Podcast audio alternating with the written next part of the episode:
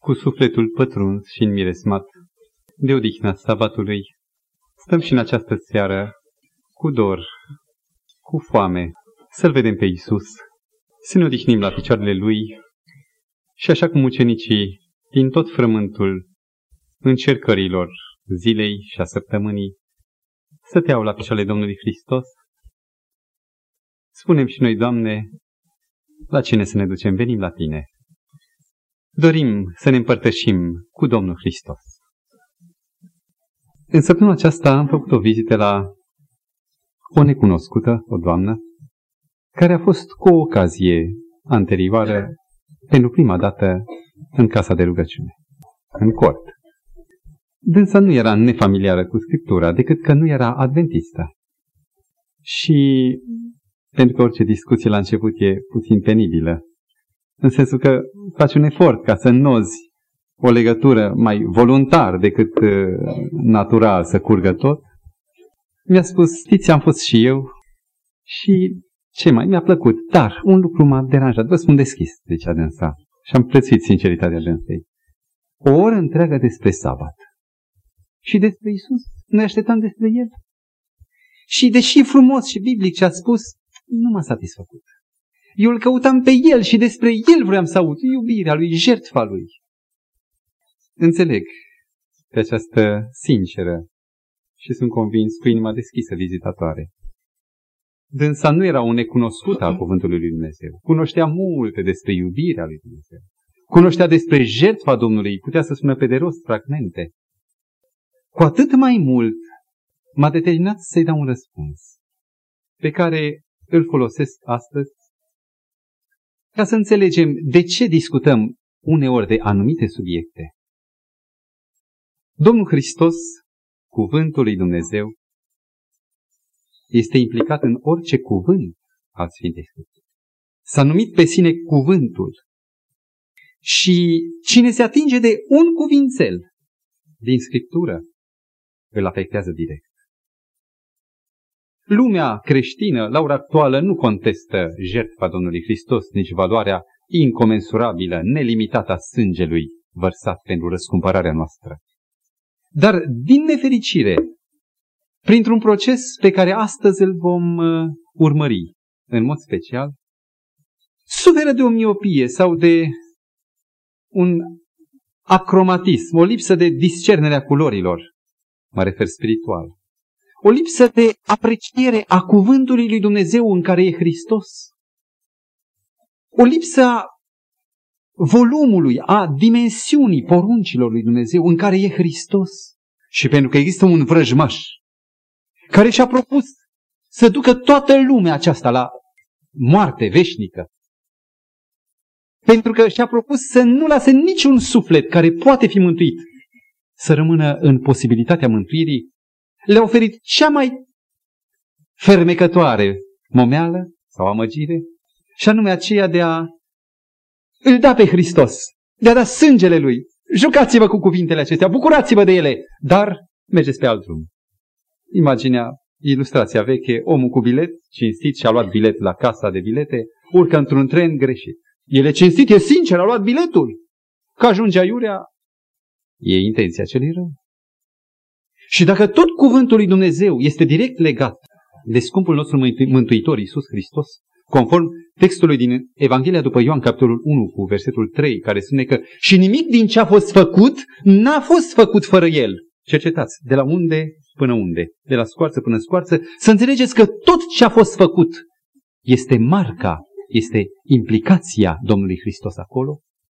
Ei bine, în acest sens, în acest ceas când urmărim poate în mod special ceea ce se numește Marea Luptă, pentru care vă rog să deschideți Apocalipsa, ultima carte a Noului Testament, capitolul 12 cu versetul 17, pentru care citesc textul și balaurul, respectiv diavolul, mâniat pe femeie, respectiv biserica, s-a dus să facă război. Mă întreb și o să vă întreb pe dumneavoastră și nu o să, să răspundeți. Cam cu cine face război? Cu biserica în general? Biserică numindu-se la ora actuală suma de aproximativ un miliard a tuturor celor care au firmă creștină, indiferent de nuanță. Ascultați, și balaurul mâniat pe femeie s-a dus să facă război cu rămășița seminței ei, identificați-o în verset, care păzesc poruncile lui Dumnezeu. În Apocalipsă, în Noul Testament, apare toată vrăjmășia diavolului îndreptată spre această marcă sau această rămășiță a marei biserici care păzesc poruncile lui Dumnezeu și țin mărturia lui Isus Hristos. De două ocazii anterioare ne-am propus să cunoaștem ce este acest sabat și pentru ce unii numiți adventiști de ziua șaptea își afirmă credința lor în Hristos, incluzând și sabatul. Și nu-i timp să spunem prea mult decât să ne reamintim că acest sabat l-a ales Dumnezeu, unilateral, ca să fie un întreit semn, o întreită semnificație, și anume semn al creațiunii, în care el însuși a luat timp și s-a odihnit, a dat o pildă, semn al răscumpărării, în care el însuși și-a timp pentru noi ca să mijlocească recuperarea noastră prin lucrarea Duhului Sfânt în inimă și aceasta printr-o terapie specială, cum e la dentist, vii data viitoare. Din săptămână în săptămână te duci pentru terapie sau pentru raze. Razele divine cad în sabat în mod special. Este ocazia când Dumnezeu ne-a programat la terapie. Și ca un al treilea semn, un semn eschatologic sau semn al sfârșitului marei lupte, a marelui conflict între diavolul și Dumnezeu.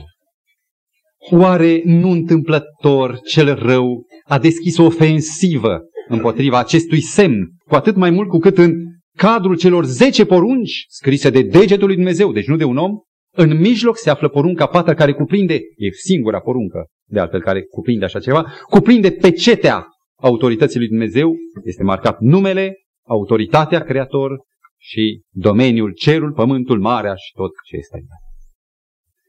Se amintea data trecută de acea luptă pentru steag, care era poate mobilul războaielor, a războiului în câmp deschis. Unde era steagul, acolo porneau puternicii. Dacă reușeau să smulgă steagul, o știre era virtual bătută. Și într-adevăr, ce simțământ de dezolare, să știi că steagul tău, steagul care simbolizează tot, și pe părinți, și străbun, și pământul, și femeia, copiii, toți, steagul este în mâna celuilalt. Aș dori să mă folosesc de o ilustrație. În anul 1830-35, tânărul țar Nicolae I se plimba prin domeniile coroanei, lângă Petersburg, de acolo niște locuri libere, întinse, și la un moment dat, mergând dincolo de obișnuitului drum, găsește un soldat îmbrăcat în ținută de paradă, cu arma timpului în poziție de onor, nici nu se clintea. Împins de o curiozitate, s-a dus la el și a spus, uite, te rog să-mi spui, de ce stai aici? A dus mâna la căciula aceea imperială de gardă de onoare și a spus, asta e porunca să stau aici. E bine, dar de ce stai aici? Raportez porunca capitanului să stau aici, să păzesc aici. Și au mai stat și alții, da, aici se schimbă regulat, și zi și noapte, se stă de pază aici. S-au uitat în jur, grădina pustie, de fapt nu era grădină, era un câmp aproape deschis. Buruien în jur. Interesant, de ce o fi asta? Îl cheamă pe capitan. Raportez ordinul mai marilor era să stea pază aici. Dar de ce? Nimeni n-a știut să-i spună. Și pentru că era tânăr încă, deci curiozitatea nu-i se stinsese, nu era obosit să mai facă cercetări, s-a dus la Hrisoave și a căutat și spre surpriza lui a descoperit că prin 1780 regina Ecaterina cea mare sau Ecaterina a doua a primit un cadou, această porțiune de pământ care era la data aceea, în mod special, punctul unde era soldatul, era ornamentată cu cele mai frumoase roze, cu trandafirii cei mai nobili. Și pentru că era un lucru deosebit în partea răcoroasă a Petersburgului, pentru că era ceva neobișnuit și țăranii veneau să vadă, a pus să stea un om de pază. A murit împărăteasa, au murit trandafirii și soldatul era la pază. Este un simbol poate foarte grăitor a modului în care privesc creștinii spre duminică, spre sărbarea pe care ei o închină Domnului. Dacă îi întreb de ce, mai puțin știu, de ce sâmbătă, de ce duminica, stau și păzesc, nici ei nu au înțeles bine ce, ne pomenim poate să păzim ceea ce erau atunci, când a întâlnit țarul Nicolae pe acel soldat de gardă, niște buruieni, niște neîngrijite pălămidă, s-ar putea ca nici măcar să nu știm de ce este această luptă și cum, de unde a apărut duminica, de unde e sâmbătă. Vă interesează acest subiect? Presupun că poate și oaspeții sunt implicați în a dori. Ce mai și cu ziua asta șaptea, nu-i duminica ziua șaptea? Nu discutăm problema sabatului. Repet din nou.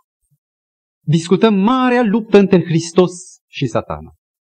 Și dacă steagul creațiunii, a răscumpărării și a speranței izbăvirii finale este sabatul, cum s-a arătat data trecută și ocazia anterioară, vă dați seama că lupta se duce pentru steag.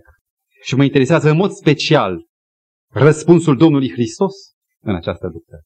Dar nu uit un fapt, că Domnul Hristos, când răspunde, și voi face apel data viitoare la Evanghelii, exclusiv la răspunsurile Domnului Hristos în problemele sabatului, atunci când Domnul răspunde, răspunde nu numai pentru cei de atunci, răspunde și pentru noi.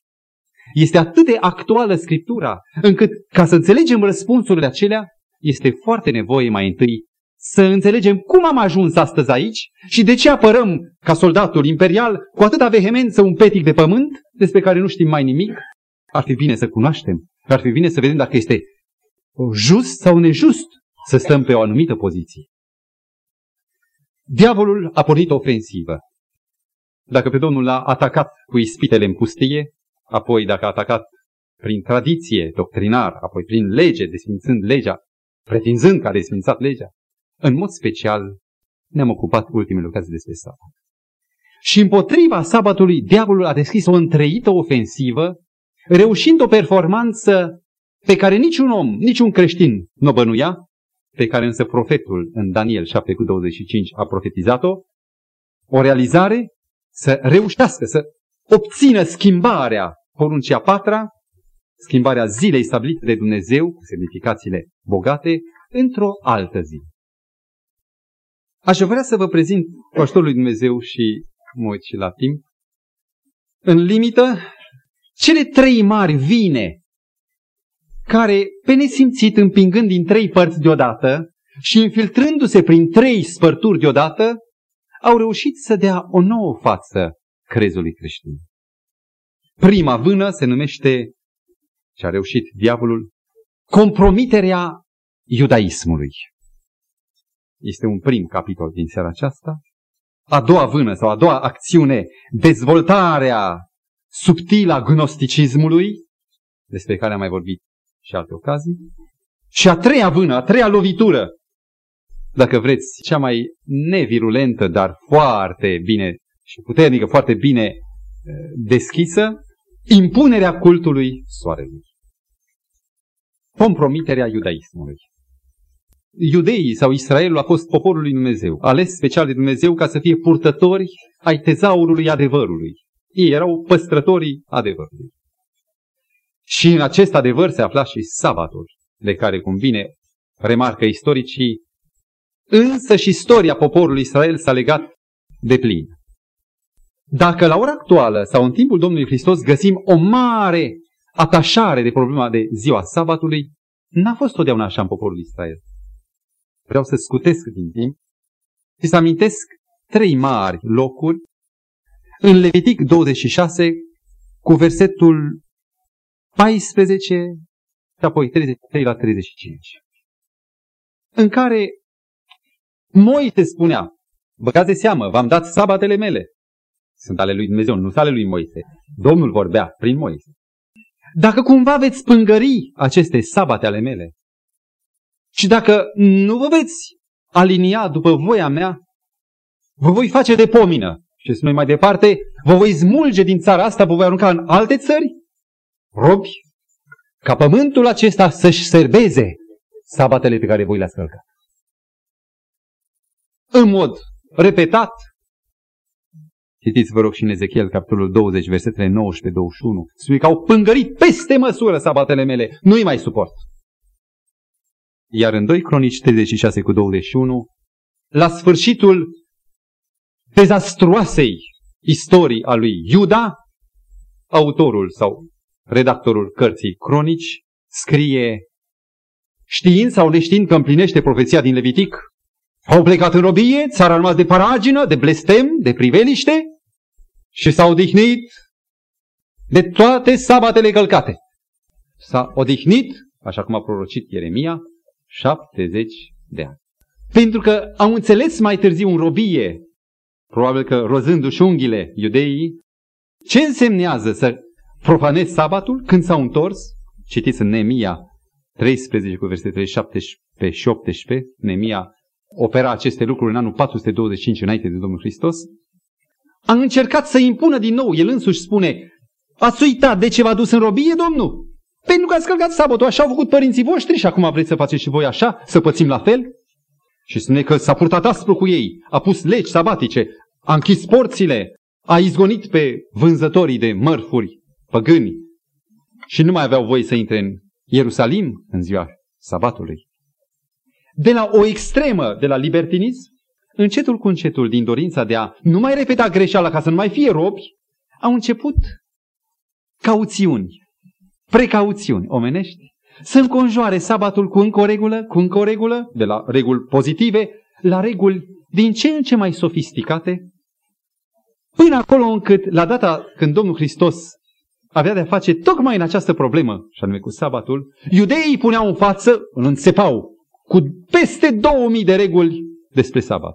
În Talmudul babilonian sunt înscrise în capitolul Shabbat, carte groasă, și Erubin, n-a ajuns una, două cărți, aceste 2000 de reguli, reguli rabinice, din care aș vrea să vă citesc câteva. Am scos 40, da, vă dați seama că nu le putem citi pe toate, măcar câteva așa să vedeți cam în ce consta rigurozitatea și interpretarea rabinică a sabatului. Ca să vedem de ce a eliberat Domnul, de ce anume a eliberat, a izbăvit Domnul sabatul. Am să selectez în ele. Măgarul nu are voie în sabat să poarte clopoțel. Era povară, greutate. Poate sunt hilare unele, adică de zâmbet. Nu intenționez așa, decât să vedeți până unde a ajuns în gustimea iudaică prin care diavolul a început să compromită și a reușit să compromită sabatul. Altceva. O femeie nu poate purta haine suplimentare decât dacă sunt ornament, haine ornament. Dacă nu, e păcat. N-ai voie să porți sabie în sabat decât dacă e sabie de ornament. Animalului să-i duci decât cât poate apuca cu o gură odată. Le-am scos din Talmud.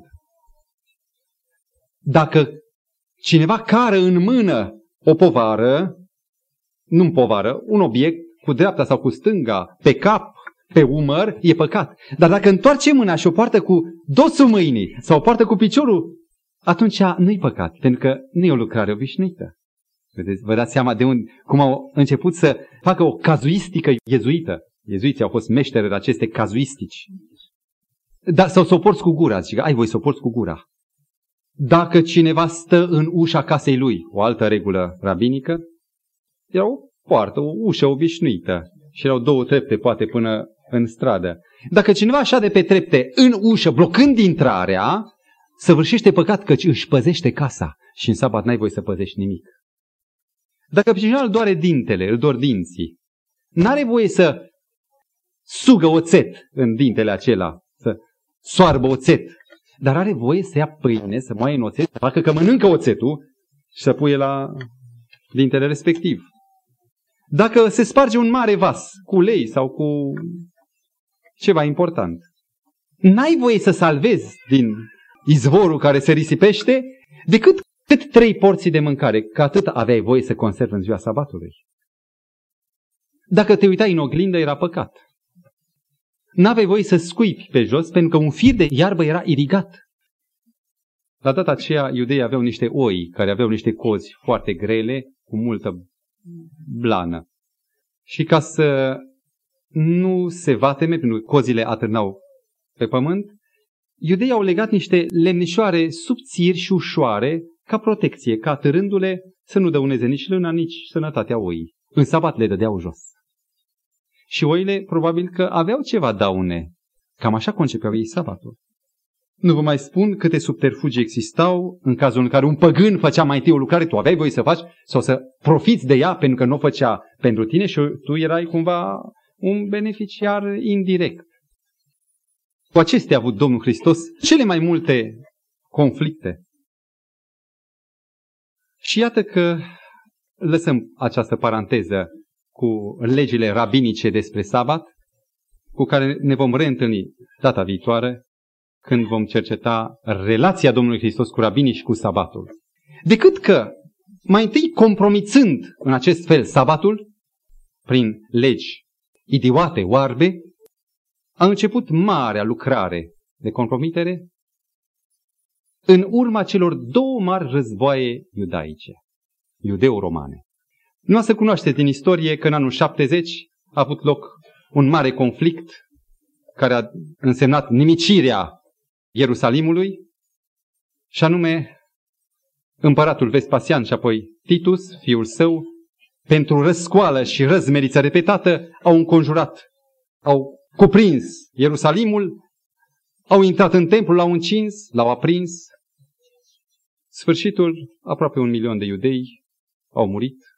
La data aceea a început ca sabatul să fie privit cu neplăcere și iudeii să apară ca poporul cel mai nenorocit de pe pământ. La data aceea se desfințează slujba de mare preot, se desfințează prin porunca împăratului Sinedriul, se impune un preț special, o taxă specială doar pentru faptul că ești iudeu. Fiscus iudaicus, așa se numește acesta. Deci o taxă pentru că ești iudeu. Nu peste mult timp, izbucnește al doilea și ultimul dezastrosul război iudeu-roman pe timpul împăratului Hadrian, când în anul 135 Hadrian nimicește desăvârșit templul, zidește acolo un templu închinat lui Jupiter, Capitolinul, izgonește pe iudei, ba chiar îi urmărește în imperiu, le impune o taxă și mai mare, capitație numită, și printre toți scritorii veacului întâi și începutul veacului al doilea, Iudeu este sinonim cu batjocură. Și care este semnul specific al iudeilor? Probabil circumciziunea și mai ales, mai ales, sabatul. Să vedeți ce spun, n-am timp și nu e interesant, ce spun însă toți scritorii, Pliniu, Tacitus, Suetonius și ceilalți, Juvenal, că sabatul era semnul celei mai mari rușini și este o superstiție degradantă. Și pentru că creștinii, pentru că țineau și sabatul, erau omologați, erau considerați tot ca iudei că aveau și sabatul, aceasta determină între așa numiții părinți bisericești, teologii de atunci, să apară o operă complexă, o teologie antisabatică, în care să înlocuiască sabatul cu oricare altă zi, cea care era la îndemână, ziua de amintire a învierii, duminica. Lucrul acesta nu se face general, ci aici. În 150, Iustin Martirul scrie ca un efect al opiniei generale despre sabat. Opinia aparținea păgânilor care a influențat și gândirea creștină. Citez în dialoguri. Dumnezeu a impus sabatul asupra iudeilor ca o pecete a infamiei spre a-i deosebi pentru pedeapsă în ochii romanilor. Era doar un efect, un ecou a stărilor, a conjuncturii generale. În didascalia sau învățătura celor 12 apostoli, o lucrare siriană din secolul III, apare ideea Dumnezeu a impus iudeilor sabatul ca un doliu perpetu umbrirea sabatului ca un ecou al stării de lucruri a continuat și pe plan social. Victorinus, 304, susținea că au instaurat în sabat postul și tristețea. Sabatul e o zi de post și tristețe, citez, pentru a face pe creștini să evite păzirea sabatului împreună cu iudeii. Și faptul că ei puneau post și tristețe dovedea că toți țineau la data aceea sabatul, nu intrăm la argumentele pozitive, și că trebuia un dezvăț pentru aceasta. Papa Silveriu, în jurul anilor 320, spunea fățiș că sabatul e o zi de post pentru a arăta dispreț pentru sabatul iudeilor. Din punct de vedere liturgic acum, s-a evitat orice fel de slujbă în sabat. Socrates, un uh, scriitor bisericesc din anul 430 aproximativ în era noastră, scrie, deși aproape toate bisericile din lume celebrează Sfintele Taine în sabat, este și o afirmare pozitivă, totuși creștinii din Roma și din Alexandria, și nu întâmplător subliniez Roma, o să ne mai întâlnim cu aceasta, din pricina unei oarecare tradiții au încetat să mai facă lucrul acesta în sabat. Roma. E interesant. Aici este punctul central, unde se afirmă, e capitala. Roma se impune ca mai întâi primus inter pares, adică primul dintre egali, după aceea ca episcop, despre care părinții bisericii spun că toți trebuie să fie de acord cu biserica romană, comunitatea din Roma. Dacă există această tendință în Roma, sunt și alți păzitori ai adevărului, Hipolit, nu-l mai citesc din lipsă de timp, care vin în apărarea tradiției primare a Domnului Hristos și apostolilor de a respecta ziua sabatului. Al doilea filon care s-a pornit să lovească frontal sabatul. Ce remarc din recapitulativ din prezentarea de până acum? Lucrurile capătă o formă generală din care nu se pot sustrage nici creștinii și cu toate că ei n-aveau niciun motiv să se abată de la aceasta, se pare că era un motiv politic, util, de a își cruța viețile lor și ale copiilor, de a nu suporta capitațio pentru iudei, care era foarte mare, și cumva, pentru că la bani îi dor inimile oamenilor, de aceea s-a făcut această mișcare care n-a fost singură, mai sunt două filoane. Al doilea l-am numit gnosticii. I-am prezentat cu o ocazie anterioară, ceea ce putem reține, că era o, o amestecătură, un amalgam de filozofii, de religii, de toate religiile posibile, în care Domnul Hristos apărea marele centru care absoarbe totul în el. Și cu toate că amesteca și Biblia, era de fapt antibiblică, cum o să înțelegem. Cel mai proeminent, Valentinus, care repetă unele afirmații ale lui Saturninus sau Basilides, doi alți gnostici, în jurul anului 150 scrie, prefer să spun liber, susținea că de dedesubtul cerului stelar, a firmamentului, există în jurul Pământului șapte planete ființe. Un fel de zei, un fel de îngeri inferior Dumnezeului, care au fost egali, decât că unul dintre cei șapte, și anume al șaptilea, pe nume Demiurg sau Sabatum, al șaptelea Demiurg sau Sabatum, Sabat, au întocmit pământul într-un mod deficient, a încercat acesta, Demiurg sau Sabatum, să își întindă stăpânirea și asupra celorlalte planete. Și de aici o luptă în care intră Domnul Hristos ca să uzurpe pe Demiurg cu Sabatum, cu legea sa, cu Sabatul să dea la o parte toate chestiunile acestea, ținând de Vechiul Testament care merită să fie ars. Într-una din lucrările lui Valentinus, și anume Evanghelia adevărului, am găsit o frază. Chiar în sabat Isus a lucrat, scoțând oaia căzută în fântână, pentru ca voi să puteți pricepe ce fel de zi e sabatul. În ciuda sabatului, să nu fiți nelucrători într-o mântuire. De unde această apologie, această apărare a muncii în sabat. Iată-i, ideologii sunt gnostici.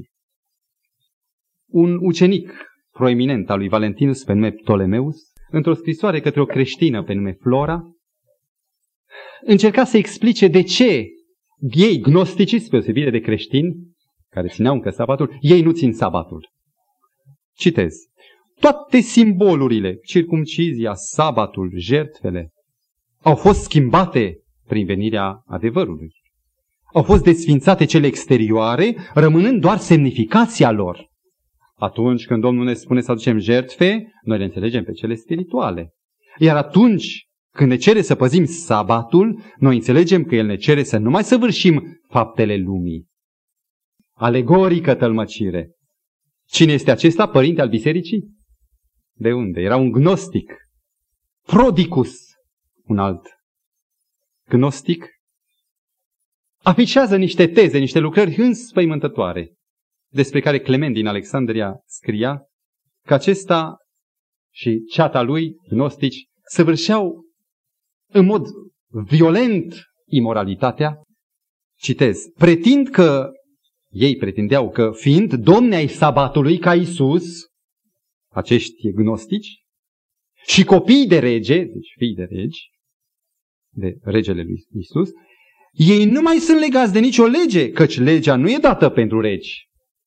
Și fiind domnei sabatului, pot să o anuleze. Auziți noastră de unde e explicația că Isus ca domn a sabatului a venit să desfințeze sabatul. E o concepție foarte pământească. Un domn pământesc are rob și îi bate, îi biciuie. Domnul sabatului, domnul vieții, domnul păcii, e domn al adevărurilor. Nu vine să le anuleze, ci din potrivă să le dea viață, să le întrețină. De unde este explicația aceasta antisabatică? De la gnostici. Marcion, un uh, mare cap de școală gnostic, tot prin 150, citez, scria, Întrucât Dumnezeul iudeilor a făcut lumea și s-a odihnit în a șaptea zi, noi trebuie să postim în sabat ca să nu împlinim cererile Dumnezeului evreilor. Și aceasta, apropo de post, când el a hotărât postul, în biserică încă nu se postea. De unde e postul în ziua de sabat? La părinții bisericii? De unde? Iată o infiltrație. Iată o intrare chiar în miezul învățăturii. Și nu știm de unde e. E de la gnostici. Și ca să identificați câteva influențe vădit gnostice, citez din lucrările părinților bisericii, de exemplu Didascalia, de care am mai pomenit secolul III din Siria. Sabatul să fie lepădat, pentru că este o parte a legii lui Moise. Va să zică dacă este legea lui Moise, trebuie neapărat foc aruncat. Un uh, alt părinte din epoca timpurie, Afrates, în homilia lui numărul 13, scria Sabatul a fost instituit ca un rezultat al căderii în păcat. Nici măcar nu cunoștea Sfânta Scriptură și raportul inițial. Acestea fiind zise, vă dați seama în ce caza în comun au fiert toate acestea, din care a aburit învățătura patristică, din care s-au impus ca fiind niște tradiții vechi care se coboară în secolul II, în secolul Trei, vă dați seama ce timpuriu, sunt demne de crezare. În timp ce cuvântul lui Dumnezeu este frontal atacat și lepădat. Nu putem să ne amintim cea de-a treia vână puternică care creează o platformă prielnică pentru ca să poată să se adopte un alt semn, un alt steag, o altă zi. Cultul soarelui. Cercetați religiile păgâne și veți descoperi că nu există religie păgână începând de la steci, de la maiași, până în China sau în Japonia, Japonia mai ales, am amintit acum, care să naibe în panteonul zeilor, să naibe un zeu mai proeminent numit zeul soare. La cananiții vechi, Baal, de aici, și la cartaginez, Hannibal, închinător, preluător ai zeului soare. Helios, la greci, Apollo, sinonim cu Helios. La egipteni era Ra și Serapis. La persani, Mitras, suprapus cu Demetra, Demeter, un zeu sanscrit, dacă nu mă înșel. Iar la latin era Sol sau Soarele când, cu ocazie, închinătorii lui Baal au fost lăsați în timpul lui Ilie, închinătorii dintre israeliți, au fost lăsați trei ani și jumătate fără ploaie, Dumnezeu n-a făcut altceva decât să-i dea pe mâna zeului lor, să-i prăjească bine trei ani și jumătate. În uh, Imperiul Roman, primul care, dintre cei evidenți, care afirmă cultul soarelui mai puternic, interesant, apare exact atunci, este exact în timpul primei prigoane a bisericii, și anume Nerone. Atunci când s-a luat ofensiva împotriva creștinilor, cu tot adevărul lor, a apărut primul semn de înălțare a soarelui. El zidește Colossus Neronis, așa se numește în istorie, o statuie în care apare chipul lui, se identifica cu soarele și erau șapte raze care ieșeau din fața lui. Trupele lui Vespasian, cele care s-au întors de la nimicirea Ierusalimului, se închinau, după obiceiul sirian, se închinau soarelui răsare. De acolo, în bisericile tradiționale, altarul este spre răsărit, ca să te închin după datina siriană, păgână, soarelui. Hadrian, în jurul anului 130, nimicitorul Ierusalimului, se identifică din nou cu soarele, s-au găsit lângă Rin niște monede în care el era soarele, Hadrianus, și pentru că era deranjat de faptul că altcineva era în Roma impus ca soare și anume Nerone, umblă la Colossum Neronis, îi schimbă chipul, îi pune chipul lui, al lui Hadrian, și apare el soarele. Tertulian spunea, prin jurul anului 200, că marele circ din Roma era consacrat soarelui. Aici se închina vulgul și nobilii, patricienii. Aici, pentru că socoteau că nu-i potrivit să aibă alt acoperiș decât cerul pentru un zeu atât de slăvit cum este soarele. În 215 aproximativ, Caracalla, împăratul roman, și mai proeminent dedică cultul soarelui ca un cult al împăratului. Într-una din termele lui se găsește o inscripție pe care vă redau. Unul este Zeus Serapis Helios. El este stăpânul universului. Soarele absorbea pe toți zei. El era și acolo și dincolo și un fel de ecumenism. El e și acolo și el pentru el e un singur Dumnezeu. Și el este stăpânul universului și acesta este soarele. Pe timpul lui Caracala se romanizează numele lui Mitra și anume devine Sol Invictus, soarele biruitor, soarele invincibil. Împăratul Heliogabal sau Elagabal, după alte versiuni, în jurul lui 220, introduce în Roma, numai în Roma, în capitală, de cult oficial, cultul lui Sol Invictus. Și ultimul, sau penultimul, că de fapt ultimul este mai la sfârșit, Aurelian, în jurul lui 270, stabilește cultul soarelui, Sol Invictus, ca cult oficial al Imperiului Roman. Suntem în 270. Nu ne despart decât 51 de ani de la cel din urmă Constantin cel Mare, care la 321 impune o lege, prima lege duminicală sau solară, toți locuitorii satelor să se închine, să cinstească pe zeul lor, ăla sau celălalt, în prea onorata zi a soarelui. Aceasta este o mișcare colaterală din păgânism, care creează o potrivită platformă, o invitație pentru creștinii care timp de vreo două, trei secole țineau două zile și sabatul, cum spunea, de exemplu, Grigore de Nisa, fratele lui Vasile cel Mare, și anume creștinii din Asia, după tradițiile lor, țineau ambele zile, sabatul și duminica sunt surori, spunea el. În schimb, platforma este pregătită pentru o mare joncțiune între un creștinism care decade, care se depărtează de cuvântul lui Dumnezeu, și un păgânism pozitiv, doritor să se unească cu acești oameni buni, oameni cinstiți, să aibă parte de serviciile lor, să fie și ei omologați în această eroică masă sau armată de credincioși.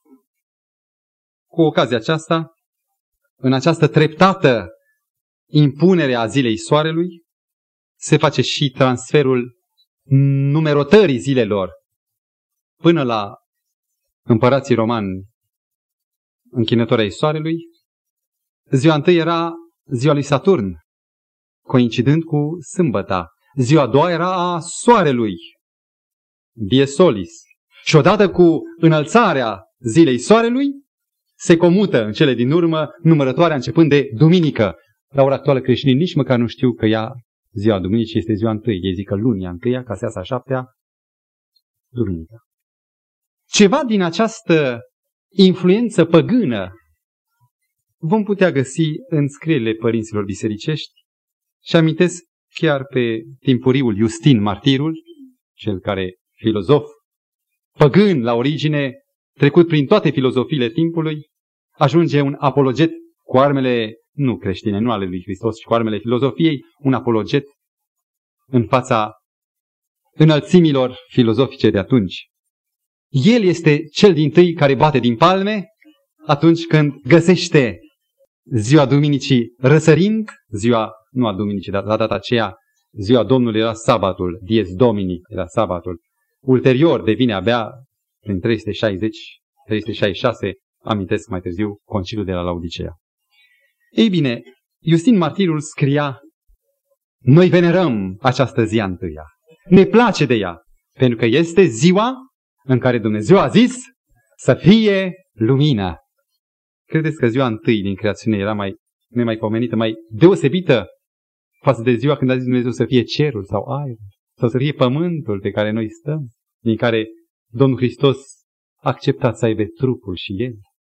Sau ziua când, în care a fost creat omul, dar era o potriveală și părea nimerit să fie aplaudată această zi. Eusebiu din Cezarea, prelat și ministru în același timp, o cumulare deloc biblică, la curtea lui Constantin cel Mare, relua primul argument zicând noi ne bucurăm de ziua întâi pentru că e ziua când Dumnezeu a făcut lumină și folosind un text din Luca 1 cu 78 în care apare, să-l citesc un fragment, în cuvântarea lui Zaharia, tatălui Ioan Botezătorul, datorită marei îndurări a Dumnezeului nostru, în urma căreia ne-a cercetat soarele care răsare din înălțime, ca să lumineze pe cei ce zac în întuneric, în moarte. O să zică un soare. El este, Iisus e soarele. Joncțiunea e din ce în ce mai apropiată. Iisus, soarele neprihănirii noastre. Până și figura proeminentă, Ieronim de Betlem, în jurul anului 400, scria. E un autor cu nume, un sincer credincios, dar în lipsă de cunoștința corectă.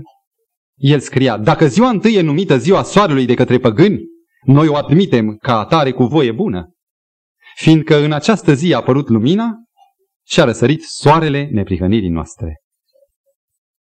Epilogul acestei lungi prezentări istorice în 366, conciliul de la Laodicea sanctifică ca o poruncă bisericească porunca dată de împăratul Constantin pentru neamuri. Și anume, se consfințește pentru prima dată la acest conciliu ziua oficială de sărbătoare în creștinism, ziua întâia săptămânii, numind-o Dies Domini, de acolo Dominica.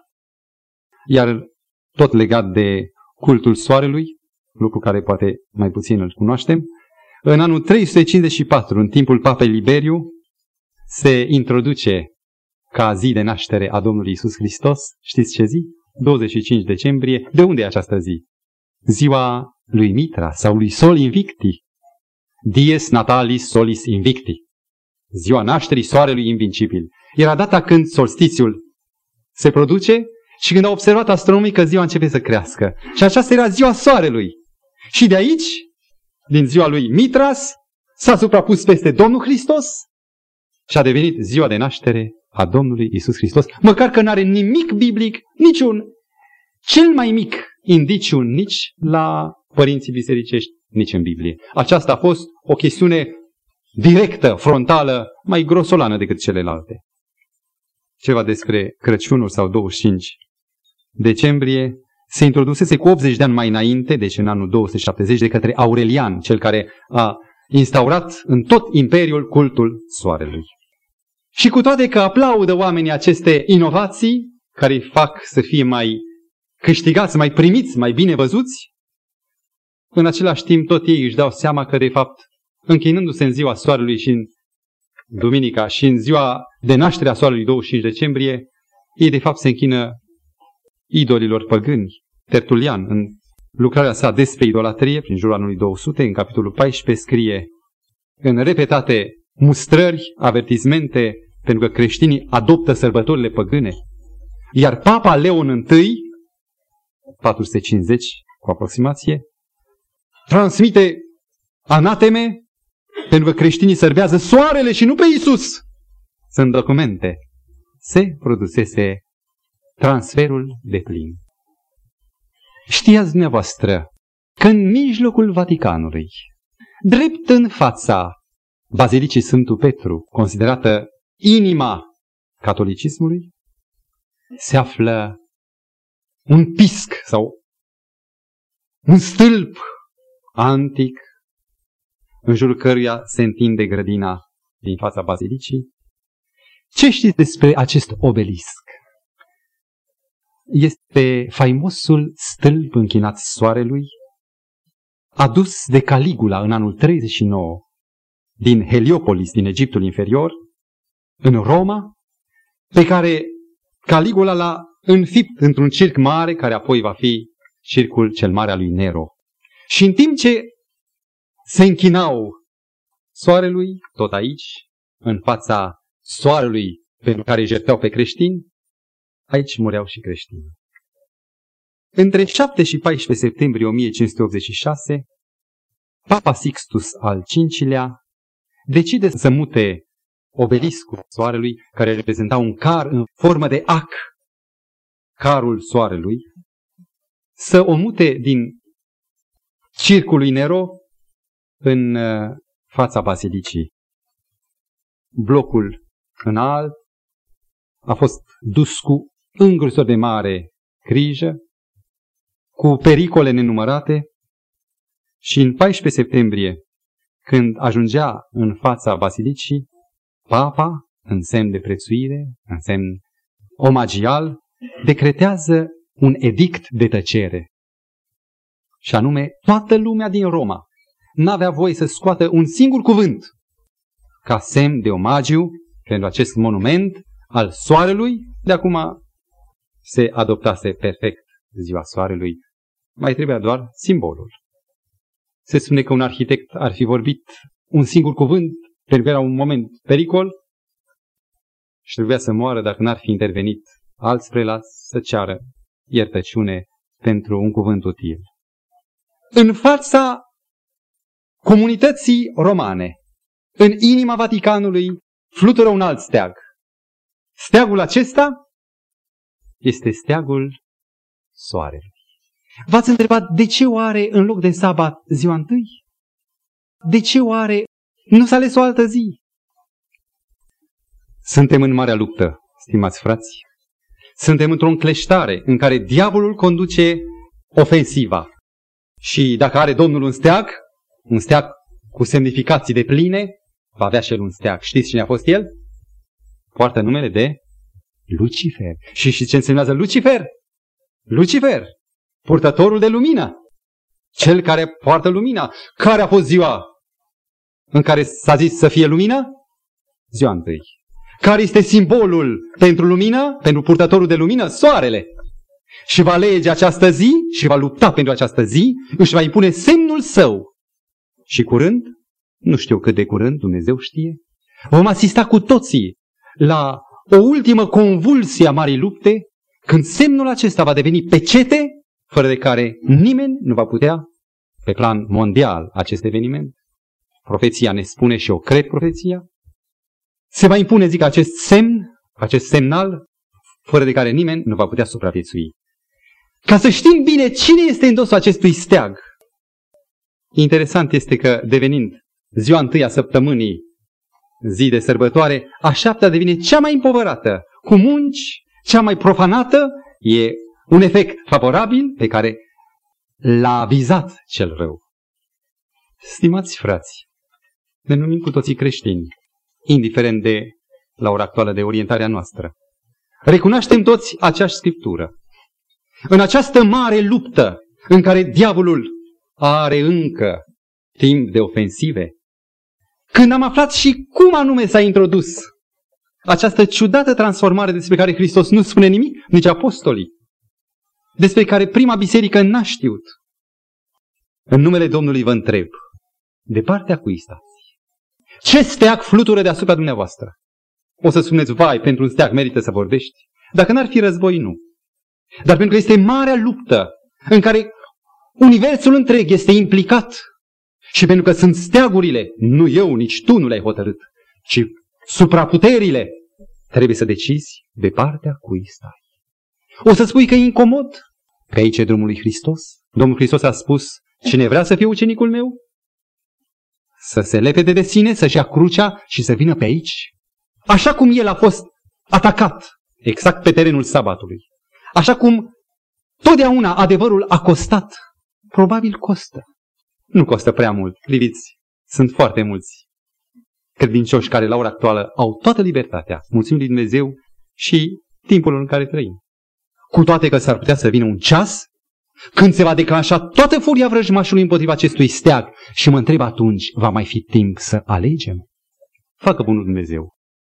Ca în fața acestor dezvăluiri ale marei lupte, când înțeleg de unde una, de unde cealaltă, semnificația uneia, semnificația celeilalte, să putem să vedem dincolo de sabat, nu o zi, nu ceva, un precept formal sau ceremonial, să vedem în dos pe Domnul nostru Isus Hristos, pe Domnul sabatului și să mergem lângă El pentru ca să de- demonstrăm lumii că Dumnezeu are dreptate, să îndreptățim prin atitudinea noastră caracterul lui Dumnezeu care este atacat chiar astăzi de cel rău.